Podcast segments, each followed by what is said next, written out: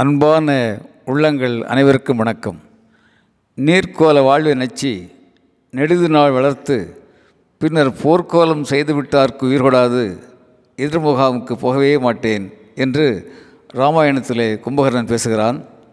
ஏறக்குறைய அதே பொருளை மகாபாரதத்திலே கர்ணன் பேசுகிறான். நன்றி விசுவாசத்தின் நற்சாட்சி பத்திரங்களாக இந்த குரல்கள் உலகத்திலே பதிவாகி இருக்கின்றன. ஆனால் கர்ணனோடும் கும்பகர்ணனோடும் மாறுபடுகின்ற குரல்களும் உலகத்தில் இயல்பாகவே இருக்கின்றன. ஆக வாழ்க்கை என்பது ஒரு நீர்க்குமிழி என்பதை எல்லா மதங்களும் எல்லா தத்துவங்களும் எல்லா அறிஞர்களும் ஒத்துக்கொள்கின்றார்கள். நண்பர்களே புத்தர் ஒரு முறை தன் சீடர்களிடம் ஒரு மனிதனின் வாழ்நாள் எத்தனை காலம்? என்று கேட்கிறார். ஒரு மனிதனின் வாழ்நாள் எத்தனை காலம்? குருவே எண்பது ஆண்டுகள் என்று ஒரு சீடர் சொல்கிறார்.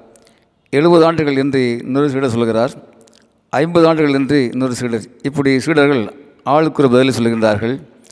சீடர்களின் பதிலை கேட்ட புத்தர் தியானத்திலே ஆழ்ந்து விடுகிறார் பிறகு பேசுகிறார் நண்பர்களே உங்கள் பதில்களில் நான் மகிழ்ச்சி அடைகிறேன் உங்கள் அனைவரையும் பாராட்டுகிறேன்.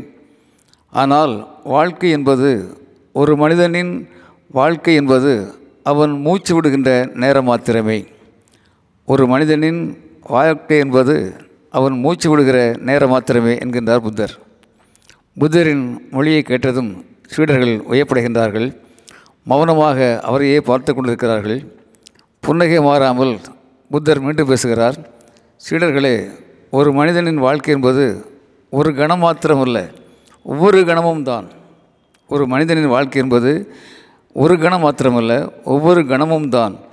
ஆம் ஒவ்வொரு கணமும் மனிதன் வாழ வேண்டும் முழுமையாக வாழ வேண்டும். இருக்கும் நிமிடத்தை விட்டுவிட்டு அடுத்த நிமிடத்திற்கு எங்கிக் கொண்டிருக்கக்கூடாது பொதுவாக மனிதர்கள் நிகழ்காலத்திலே வாழ்வதே இல்லை. ஒன்று கழிந்துவிட்ட காலத்தை பற்றி கவலைப்படுகின்றார்கள் அல்லது இன்னும் பிறக்காத எதிர்காலத்தை பற்றி கவலைப்படுகின்றார்கள். சுய சிந்தனை இல்லாமல் சரியாக சிந்திக்காமல் சரியான கனவுகள் இல்லாமல் வெறும் பகல் கனவுகளிலே மூழ்கி மனிதர்கள் பதவிக்கின்றார்கள் மழை எப்போதோ வரட்டும். இன்று நிலத்தை பக்குவப்படுத்தி தயார்படுத்தி வைத்துக்கொள்வேன். மழை எப்போதோ வரட்டும் இன்று நிலத்தை பக்குவப்படுத்தி தயார்படுத்தி வைத்துக்கொள்வேன் என்கின்ற ஓர் உழவனின் மனநிலை ஒவ்வொரு மனிதருக்கும் இருக்க வேண்டும்.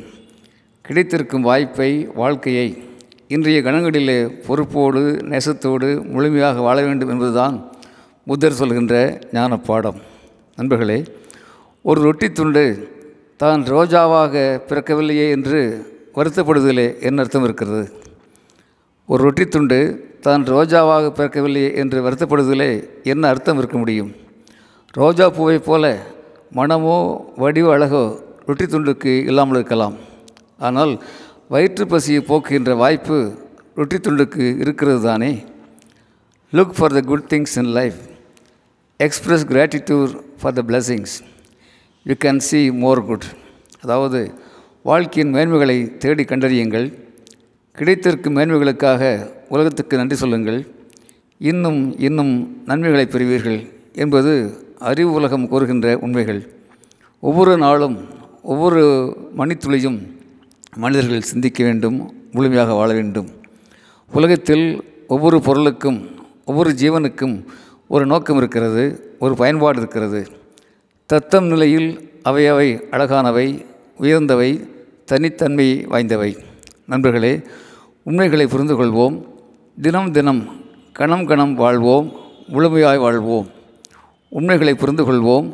தினம் தினம் கணம் கணம் வாழ்வோம் முழுமையாய் வாழ்வோம். அன்புடன் அரங்க கோபால் இயக்குனர் சிபிஐஏஎஸ் அகாடமி கோவை.